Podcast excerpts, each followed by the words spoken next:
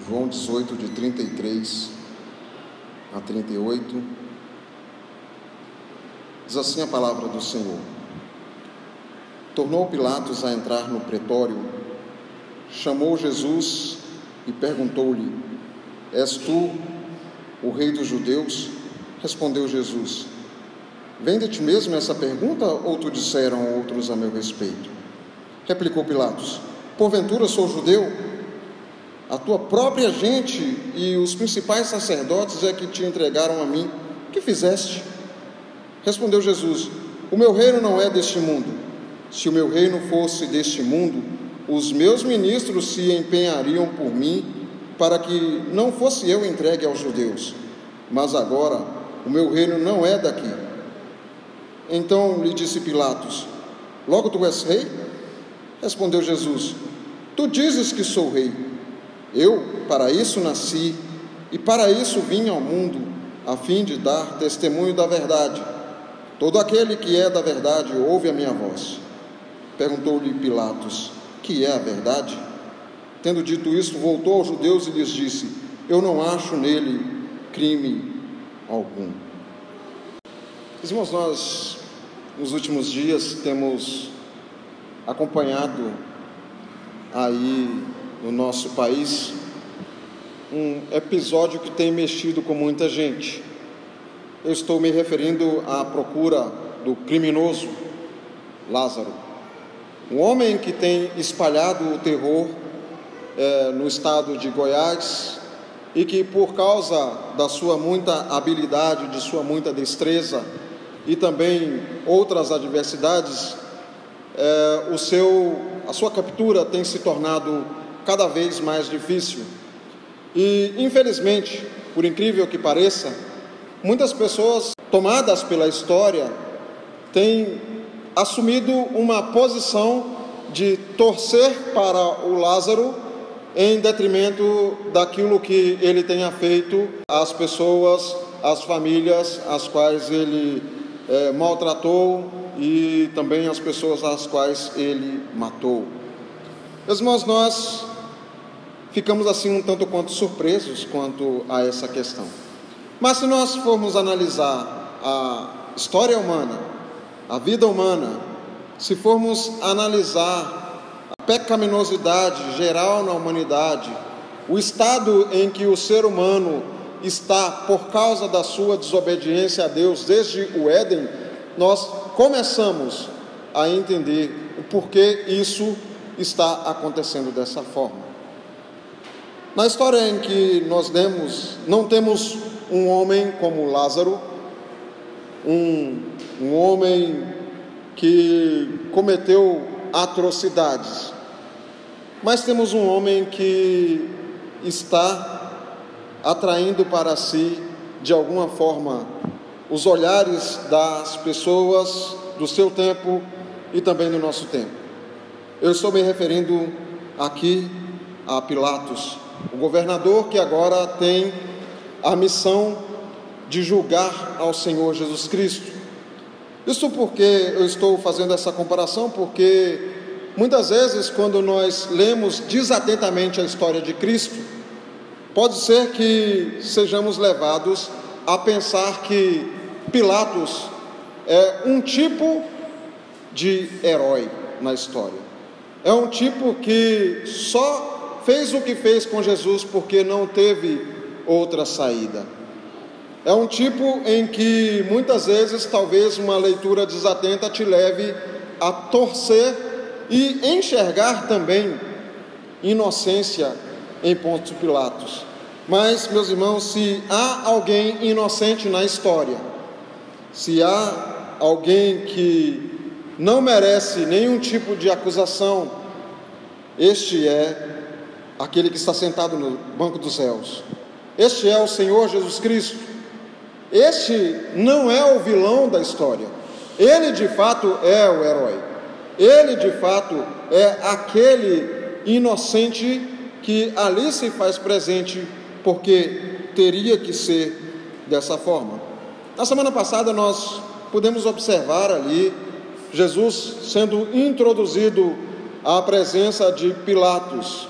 Nós vimos ali que os judeus não entraram onde Jesus estava, porque aquele lugar se chamava Pretório, a residência oficial do governador, e ali era tido pelos judeus como um lugar impuro, então, se eles entrassem ali, deveriam passar pelo ritual de purificação de pelo menos é, sete dias, depois de um bom banho, guardar sete dias até que fossem tidos aí como pessoas purificadas, cumprindo a lei é, cerimonial nos seus mínimos detalhes.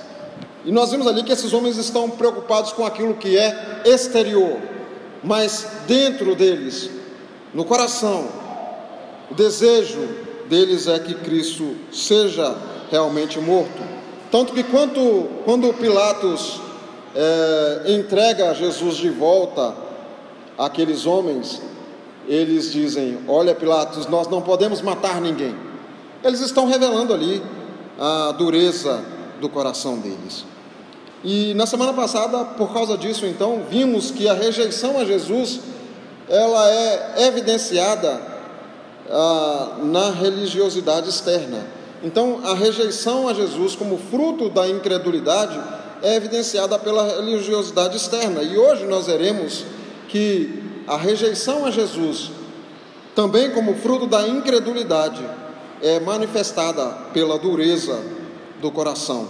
A rejeição a Jesus, como fruto da incredulidade, é manifestada na dureza do coração. E eu gostaria de focar aqui uh, um tanto quanto na pessoa de Pilatos.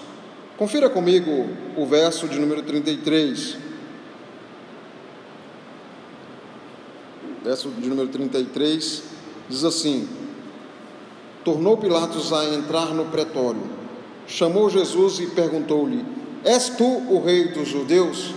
Veja bem, meus irmãos, agora Pilatos está novamente frente a frente com Jesus e agora ele vai começar ali o seu interrogatório. Não houve, vamos dizer assim, uma chance de escapar daquilo ali. Ele tentou, ele é, procurou devolver Jesus às multidões, aos judeus, mas ele não conseguiu. E agora começa de fato a interrogá-lo. Mas veja que na verdade ele se posiciona aqui nunca como resolver o problema ali em questão.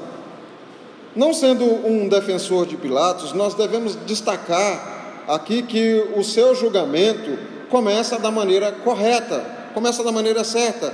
Isso porque ele faz uma pergunta e procura, ah, vamos dizer assim, estabelecer um juízo correto, levando em conta os princípios de quebra de alguma lei. Porque se alguém está sendo julgado, é porque cometeu algum crime. E no caso aqui, é uma lei que estava ligada ao Império Romano. Isso porque não interessava a Pilatos uma quebra de lei que fosse uma lei religiosa, a lei dos judeus, por exemplo, até porque ele já havia tentado entregar Jesus antes para aquele povo, um homem que vai, a ideia de Pilatos é que Jesus fosse julgado pelo próprio povo dele, sem a interferência do Estado. Isso porque não havia uma acusação com provas robustas mostrando que Jesus de fato era um criminoso. Quando Jesus foi apresentado ao Sinédrio, ao tribunal religioso de Jerusalém, eles ah, apresentaram ali falsas testemunhas que testemunharam Jesus, ah, contra Jesus, eh, levando em conta leis que fossem religiosas. Ah, este homem diz ser o filho de Deus, ele está blasfemando. Este homem disse coisas que são absurdas. Ele disse que destruiria o templo é, em Jerusalém e que em três dias ele haveria de o reedificar. Jesus realmente havia dito essas coisas, mas não era esse o sentido daquilo que Jesus estava dizendo. Então, não havia provas robustas contra Jesus agora, também no tribunal romano. Mas pela pergunta que Pilatos faz nesse verso, nós vemos uma acusação por parte dos judeus que vai tocar em questões do Estado. Veja bem, é que Pilatos pergunta: És tu o rei dos judeus? Ou seja, isso tem a ver agora com uma questão de comando. Jesus é colocado ali de alguma forma como um concorrente de César, o imperador. E é por causa disso, no final das contas, que você vai notar que Pilatos se rende ao clamor das autoridades judaicas. É por causa de César, ele está pronto a temer César, mas não se atenta para a pessoa do Senhor Jesus Cristo. Isso porque antes os judeus haviam dito: a nós não é lícito matar ninguém. Notem bem que eles não queriam outra coisa de Jesus senão a sua morte, e esta somente o império poderia executar. Então, forjam para acusá-lo nesses termos. Veja bem, Pilatos, você está diante de um homem que é, ou que se levanta, que está se mostrando e quer ser o rei dos judeus. E olha bem, este homem tem atraído multidões. Semana passada, no sábado, ele entrou aqui, ah, na, na verdade no domingo, ele entrou aqui na cidade de Jerusalém com grande honra, sendo aclamado pelas multidões. E a festa foi grande, movimentou muita gente. Então, veja bem, Pilatos, este homem é o rei dos judeus. Eles estão dizendo a Pilatos que ali há um que se faz rei, um que não é autorizado por Roma. Então, era um crime muito grave e que Pilatos não poderia deixar isso passar em branco. Veja bem a pergunta de Pilatos: És tu o rei dos judeus? Pilatos a faz baseado naquilo que os judeus disseram. Observem que ao colocar nesses termos a acusação, eles estão ali externando o temor que eles percebiam em Jesus. Não, obviamente, aquele temor santo que é motivado pelo conhecimento das Escrituras, mas pela ameaça que Jesus representava ao sistema religioso dos judeus. E eles querem acabar com Jesus por causa disso. Jesus havia declarado ser o Messias, havia declarado ser o enviado de Deus, o Filho de Deus, aquele que é maior que Moisés, aquele que é maior que Abraão. Então, é, ele atestava tudo isso com a sua realização de vários milagres que, inegavelmente, o apontavam como tal. De fato, Jesus era o Messias, o enviado de Deus, o Filho de Deus, maior que Abraão, maior do que Moisés. Lembrem-se que na mente daqueles homens estava ainda bem fresca a lembrança do último milagre realizado há menos de uma semana, que era a ressurreição de Lázaro. Bem fresco também na mente deles está a aclamação daqueles populares quando Jesus entra em Jerusalém no último domingo: Bendito que vem em nome do Senhor. Veja bem que a entrada triunfal atraiu para si, atraiu para Cristo uma multidão que exclamava que ele era o que vinha em nome do Senhor. Embora a multidão eh, tivesse um pensamento que Jesus era realmente um libertador político que vinha em nome do Senhor, mas atesta a verdade bíblica de que ele é aquele que vem em nome do Senhor. Ou seja, ele de fato é rei. Ele de fato é aquele aclamado pelo povo como rei. Mas, veja bem, eles têm a consciência de que ele é rei e eles sabem disso. Para nós que cremos, isso também é muito claro. Ninguém tem dúvida, nenhum crente deve ter dúvida de que Jesus é de fato rei. Mas nós estamos tratando aqui de Pilatos, um homem que é o governador romano na Judéia. Ele não é judeu, ele não conhece a Escritura, ele não conhece a palavra de Deus, ele não tem a visão de Cristo que os judeus deveriam ter e que nós, pela graça de Deus, temos. E para ele pouco importa se Jesus é o Cristo, se é o ungido, se é o Messias, se é filho de Deus, isso não interessa.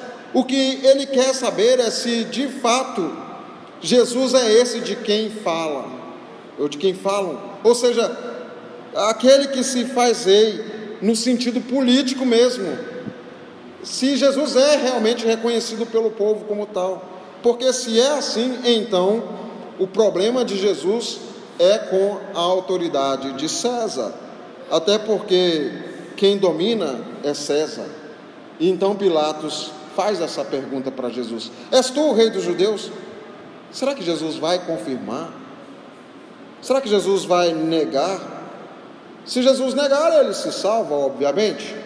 Se ele confirma, então é criminoso segundo as leis do império.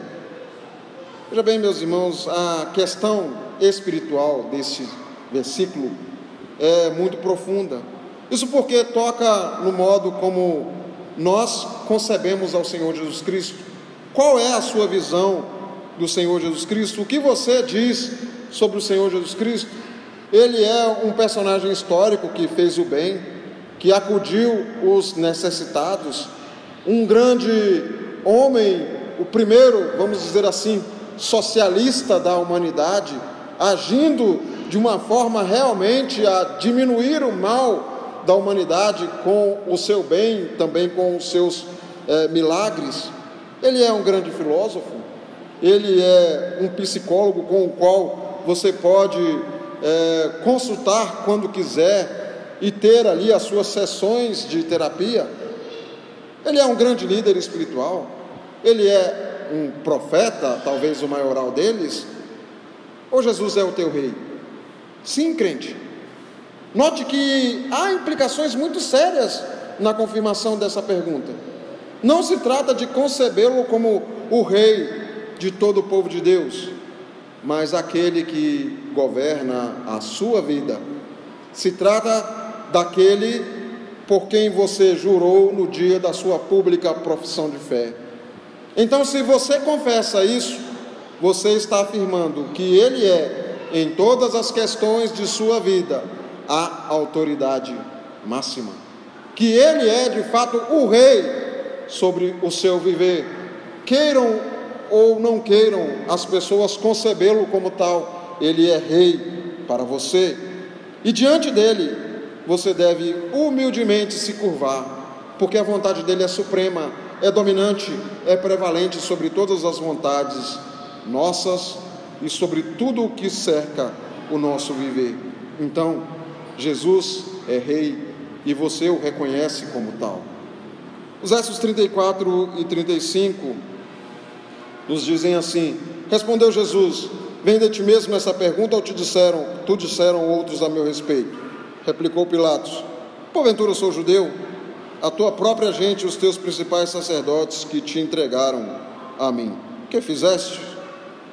Jesus sabe que Pilatos não está realmente em busca da verdade. Não é uma CPI que procura estabelecer no final das contas aquilo que é a verdade de fato. Pelo menos não é segundo, não é em busca da verdade segundo Deus, da verdade que traz libertação sobre a nossa vida.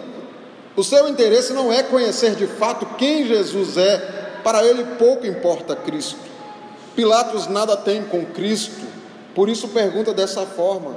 E era como se ele estivesse é, dizendo: está na cara que isso não veio de você, Pilatos.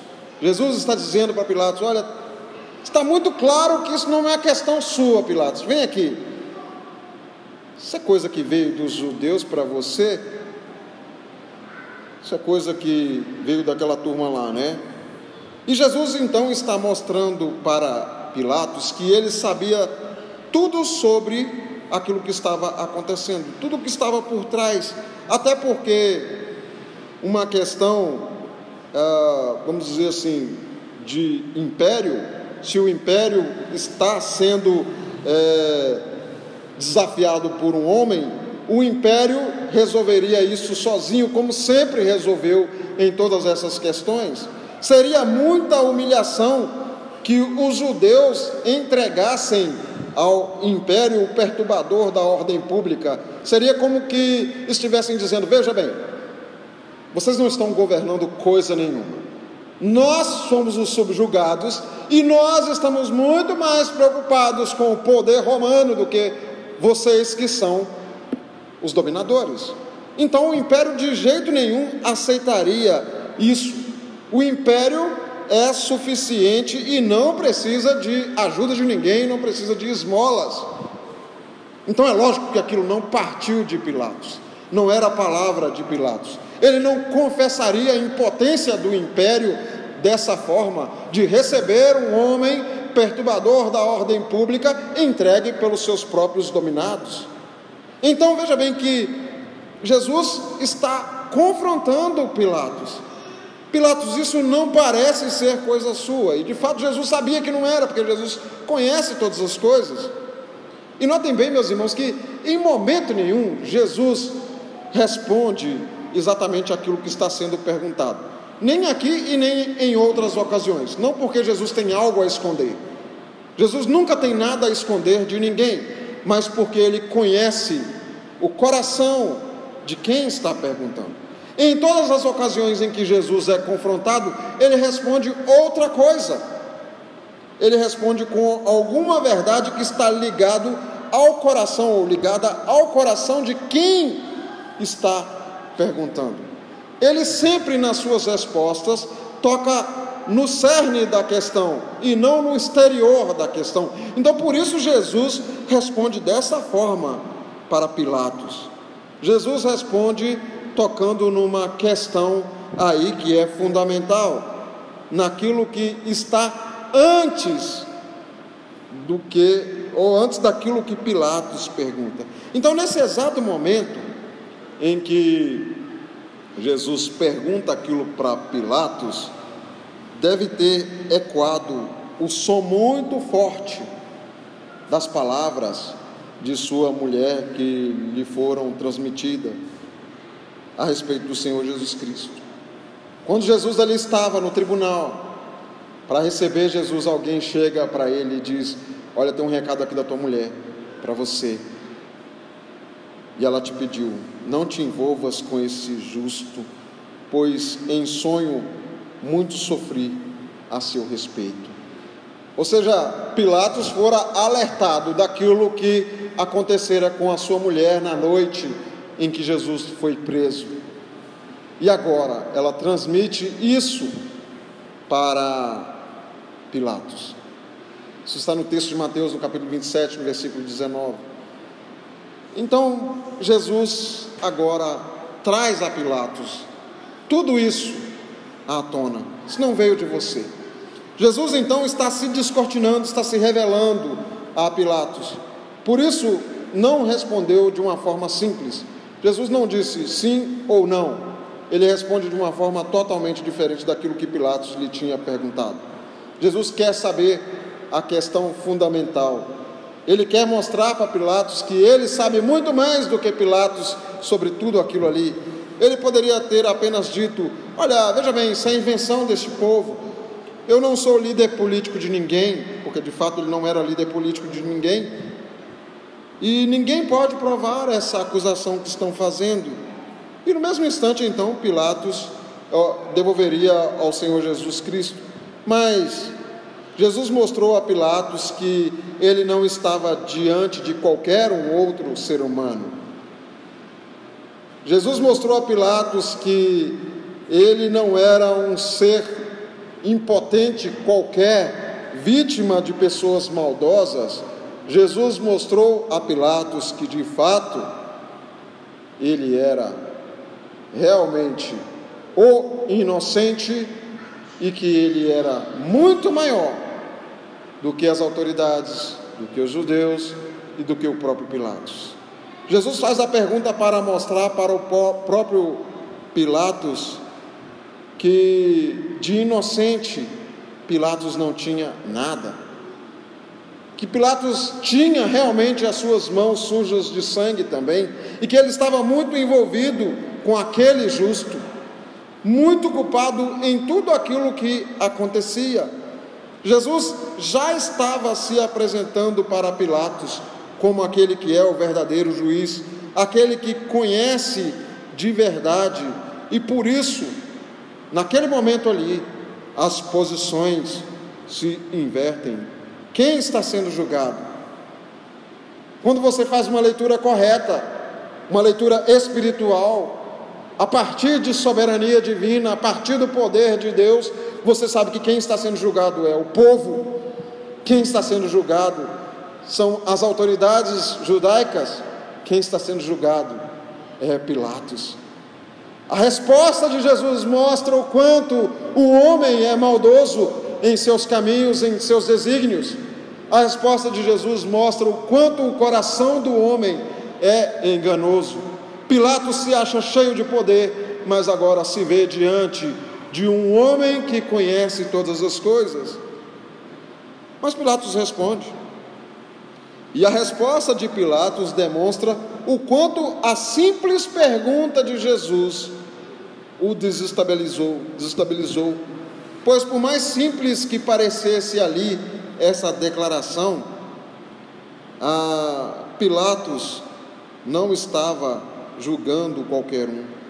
E que na verdade, a partir de agora, Pilatos se torna alvo divino, muito culpado. E ele diz assim para Jesus: Porventura, acaso eu sou judeu? Se eu estivesse lá, o que você teria dito para Pilatos? Talvez eu teria dito assim: Calma, Pilatos, você está tremendo por quê? Qual o problema seu, Pilatos? Você está furioso por quê? Porque a pergunta de Pilatos tem realmente esse tom meio que de, de fúria, esse tom de uma pessoa que queria uma coisa, mas acabou ouvindo outra totalmente diferente daquilo que ele perguntou. Queria uma outra resposta, e então Pilatos responde dessa forma: Ah, Pilatos, se você soubesse que está diante daquele que não teme a ninguém, se você soubesse que estás diante daquele ao qual todos os seres espirituais, uh, diante do qual todos os seres espirituais tremem, se você soubesse que estás diante daquela voz que fez o mundo vir à existência, a voz que faz separação entre luz e trevas e que estabelece toda a verdade. Ah, se você soubesse disso, Pilatos, de pronto tu irias te ajoelhar com tua boca no pó, te humilharias e suplicaria insistentemente até não haver mais fôlego. Jesus, filho de Davi, tem compaixão de mim. Mas Pilatos não vê isso.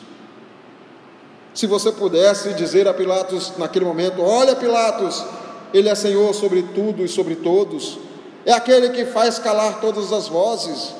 Olha, Pilatos, eu vou ler um texto aqui. E Jesus responde, no verso 36, de novo, nada a ver com a pergunta que Pilatos fez: Que fizeste? Respondeu Jesus: O meu reino não é deste mundo. Se o meu reino fosse deste mundo, os meus ministros se empenhariam por mim para que eu não fosse entregue aos judeus, mas agora o meu reino não é daqui. Então, essa resposta não tem nada a ver com a pergunta, mas tem a ver de fato com quem Jesus é. Jesus está dizendo: olha, veja bem, eu vou te dizer uma outra questão fundamental. Não é questão daquilo que eu tenho feito, mas é questão de quem eu sou não são as ações, mas é a minha pessoa. Então, se a sua pergunta tem a ver com domínio e poder, saiba, ó Pilatos, que o meu reino está acima de tudo e de todos os reinos. Eu reino sobre ti e sobre todos os povos, pois o meu reino é de outra ordem, o meu reino não é deste mundo. Era só Jesus ter continuado. Você sabe, Pilatos, da facilidade como fui preso. E ele está explicando isso para Pilatos. Eu fui preso é, porque eu me entreguei. Porque quando os guardas romanos e os guardas judeus chegaram para me prender, quando eu disse eu sou o Cristo, eles caíram no chão. Bastaria eu ter fugido. Mas veja bem, Pilatos, se o meu reino fosse um reino terreno, os meus seguidores lutariam por mim. E onde estão os meus seguidores? Jesus se entregou. E naquele momento da sua prisão, reprimiu a Pedro quando Pedro tentou fazer algo golpeando a Malco com a sua espada. Jesus está definitivamente mostrando: o meu reino não é deste mundo. E o verso 37 nos diz assim: Então, e disse Pilatos: Logo tu és rei. Respondeu Jesus: Tu dizes que sou rei. Eu para isso nasci e para isso vim ao mundo a fim de dar, dar testemunho da verdade. Todo aquele que é da verdade ouve a minha voz. Veja bem que Jesus não está em nenhum momento se defendendo das acusações, porque mesmo que eram acusações injustas, pois de fato Jesus era inocente, nós sabemos que tem um propósito maior atrás dessas acusações que é um propósito divino, não é um propósito humano. Mas note que Pilatos, sim, Pilatos é carnal. Pilatos age segundo a carne. Ele está comprometido com as pessoas. E você tem visto isso e verá ainda de uma forma muito mais clara quando é confrontado. Se és amigo de César, você não deve soltar este. Você não deve libertar isso. Então Pilatos está comprometido com homens. Jesus não é carnal. As suas armas não são carnais. As suas armas são poderosas em Deus, anulando todo e qualquer poder. Jesus chama Pilatos para o cerne da questão. Era como se ele estivesse dizendo: Olha, Pilatos, a minha preocupação aqui não é me defender. Eu sou realmente rei e rei sobre você, porque meu reino está acima deste mundo e age de forma diferente neste mundo. Tu dizes que sou rei. Jesus, vamos dizer assim, de uma forma muito corajosa, confrontadora, diz para Pilatos: quem está dizendo é você. Você está confirmando isso pelo simples fato de estar me julgando como tal. Isso porque eu não disse que sou rei. Você que usou a palavra rei. Você que me acusou de ser rei. Você que na sua pergunta disse: És tu o rei dos judeus? Quando eu disse que sou rei? Qual o momento em que falei que sou rei e que proclamei-me como rei de Israel? E Jesus continua na sua resposta, agora sim. Tem alguma coisa a ver com aquilo que Pilatos lhe havia perguntado. Ele disse: Para isso vim ao mundo. Notem bem que Jesus diz que seu reino não é deste mundo, mas que age poderosamente neste mundo. Isso porque Jesus diz: Eu vim a este mundo para dar testemunho da verdade. Isso te lembra João 8,32? E conhecereis a verdade, e a verdade te libertará. Te lembra João 6,14? Eu sou o caminho, a verdade e a vida. Te lembra de João 1,14? Que o Verbo se fez carne e habitou entre nós, cheio de graça e de verdade. Veja bem, meus irmãos, Jesus está aqui mostrando que o seu reino não é deste mundo, mas que age poderosamente neste mundo, porque faz o homem conhecer a verdade que liberta, que o liberta da sua perdição espiritual, da sua condenação, da sua podridão, do seu, uh, do seu estado de inimizade contra Deus é a verdade que o leva a conhecer a Deus de fato e de verdade, conhecer a Deus verdadeiramente. O testemunho da verdade é aquilo que age neste mundo de uma forma poderosa. E é por isso que Jesus continua: todo aquele que é da verdade ouve a minha voz. Ou seja, Jesus está dizendo: Olha, Pilatos, o testemunho da verdade que sou eu, o Evangelho, a verdade que liberta, divide a humanidade em dois grupos: os rebeldes, os, aqueles que são incrédulos, e os filhos da verdade, aqueles que creem, aqueles que se rendem à verdade, aqueles que ouvem a minha voz. Jesus, com isso, está afirmando para aquele homem ali que a verdade que salva a muitos é a verdade que condena a outros. A luz ilumina a todo homem e quem reconhece seu caminho de treva se arrepende e busca a luz. E aquele que se sente incomodado com a verdade se levanta contra a verdade. Jesus está simplesmente dizendo: Eu estou aqui, Pilatos, porque há muitas pessoas que foram iluminadas pela luz, mas que se sentiram incomodados com a luz, porque as suas obras eram más e agora estão se levantando contra mim. Olha, Pilatos, fique sabendo disso. Somente quem é da verdade ouve a minha voz e se rende à verdade. Aqui já está dado de antemão o veredito.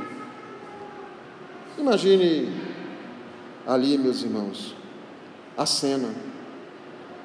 Veja bem, o homem no banco dos céus convida o seu juiz a se juntar à verdade. Então, gostaria que você imaginasse Pilatos juntando aqui as palavras que sua mulher lhe transmitiu, juntando aquilo que ele percebeu da inocência do Senhor Jesus, e ouvindo agora esse doce convite, que é essa explanação da verdade, esse doce convite que aqui está implícito para se render à verdade. Será que Pilatos vai se dobrar aos pés de Cristo e clamar: Jesus, filho de Davi, tem compaixão de mim? Pelo jeito não. Versículo 38 nos diz assim: Perguntou-lhe Pilatos: Que é a verdade? Tendo dito isso, voltou aos judeus e lhe disse: Eu não acho nele crime algum. O que é a verdade? Veja bem que Pilatos não está pendido entre judeus e Jesus. Como que perguntando: quem dos dois agora está com a verdade? Quem está certo? Ele sabe muito bem que o Senhor Jesus está certo, tanto que declarou não ver em Jesus crime algum. Pilatos compreendeu as palavras do Senhor Jesus. Ele entendeu que Jesus não se fazia um rei político, mas interpela a fala de Jesus. Ele entra no meio da fala de Jesus, interrompe tudo imediatamente antes que o seu coração fosse demovido da sua posição de pureza. Ele não quer se dobrar ao conhecimento da verdade. Ele está definitivamente convicto de que não deve se envolver com esse justo. Ele está dando provas de que ele não é um justo. Ele se mostra intocável Quanto à verdade, ele prova que não é daqueles que dá ouvidos à voz de Cristo. Pobre Pilatos, o rei sem poder, o juiz sem autoridade, o juiz que é julgado, o governador que não governa de verdade. Porque quem governa de fato, quem julga de fato, quem tem todo o poder de fato, é o Senhor Jesus Cristo. O que Pilatos fará de agora em diante? Irmãos, aqui está o homem diante do homem inocente, o homem pecador diante do homem perfeito, o homem criatura diante do seu Criador, o homem fraco diante do Rei forte e poderoso. Meus irmãos, e aqui também estamos nós, criaturas fracas, incapazes, diante do nosso grande e poderoso Rei, daquele que é o nosso Rei e Salvador, daquele que faz forte ao cansado, daquele que dá forças àquele que não tem nenhum vigor daquele que nos enche da sua grande misericórdia, daquele cuja voz é de fato forte e poderosa, e exclamou lá na cruz do Calvário: Está consumado para a nossa salvação. Quem você tem ouvido? Você é de fato um daqueles que deu ouvidos à voz do Senhor Jesus Cristo? Ou você se convenceu de ser um crente, de ser um cristão, aderir à igreja a uma nova filosofia que vai em algum ponto melhorar a minha vida? Quem sou eu diante do Senhor Jesus Cristo? Quem é Ele para mim? Você tem realmente consciência de quem Cristo é? Sim, não basta dizer que Ele é apenas o teu Salvador pois Ele é o teu poderoso Salvador, Senhor sobre tudo e todos, que faz calar todas as vozes. Ele faz sim calar todas as vozes de acusação que se levantam contra os filhos de Deus, dizendo: Eu paguei por eles, eu verti o meu sangue pelo perdão deles. Dessa forma, quem tentará acusação contra os filhos de Deus? Eu gostaria de encerrar esse sermão com as palavras do Salmo 29, nos seus versículos finais, quando o salmista diz: Como rei, o Senhor presidirá para sempre. O Senhor dá forças ao seu povo. O Senhor abençoa com paz ao seu povo. Veja bem, meus irmãos, que Jesus humildemente se entregou. E como diz as palavras do nosso credo apostólico, padeceu sobre o poder de Pôncio Pilatos. Ele se humilhou, mas ele o fez porque tinha de ir à cruz, tinha de tomar sobre si o cálice da ira divina, tinha de tomar sobre si a iniquidade de todos nós, ele tinha de sofrer no seu corpo e na sua alma o castigo divino para abençoar com paz o seu povo. Tu te sentes um abençoado com paz? Louvado seja o Senhor nosso Deus. Dê graças ao Senhor todos os dias da sua vida. Lembre-se disso, o Senhor Jesus é aquele que tomou sobre Ele mesmo o castigo, estabelecendo a paz entre mim e Deus. E por isso no seu templo, reconhecido das ações divinas, eu lhe rendo toda a glória. Que Deus te abençoe em nome de Jesus. Amém. Para você, e talvez você abriria a tua Bíblia no Salmo 29 e diria para Pilatos: Olha, Pilatos, você está diante da voz que cala todas as vozes. A voz do Senhor é poderosa, a voz do Senhor é cheia de majestade, a voz do Senhor quebra os cedros, despedaça todos os poderes, despede chamas de fogo, faz tremer o deserto, faz dar cria aos animais do campo e no seu templo. Toda a criação, naquilo que ela realiza, rendida a Ele, diz: glória. Se você pudesse, ah, se Pilatos ouvisse essas palavras, ah, se Pilatos pudesse ter dentro do seu coração esse temor que reconhece aquele diante do qual ele está. Mas Pilatos faz o contrário. Pilatos tenta infundir temor a Jesus. Ele não conhece o Salmo 29, ele não conhece as Escrituras, não conhece as profecias, não conhece ao Senhor Jesus. Ele conhece sim a César, ele conhece o poder que César lhe deu, mas tenta fazer isso porque se apercebeu que está diante de um que já sabia de toda a trama. E o que vem a seguir demonstra ainda mais que ele tinha sentido isso. Pilatos poderia muito bem ter dito assim: olha, é o seguinte, não interessa de onde veio isso, interessa é que eu sou autoridade. Como ele vai dizer mais adiante? Mas Pilatos sentiu no momento ali aquilo que tinha acontecido. E ele entrega de uma vez. Ele confessa: Olha, foi o seu próprio povo que te entregou. Então, Jesus, se foi o seu próprio povo que te entregou, sua questão não é comigo. Veja bem, bastaria Pilatos responder para Jesus: não vem ao caso.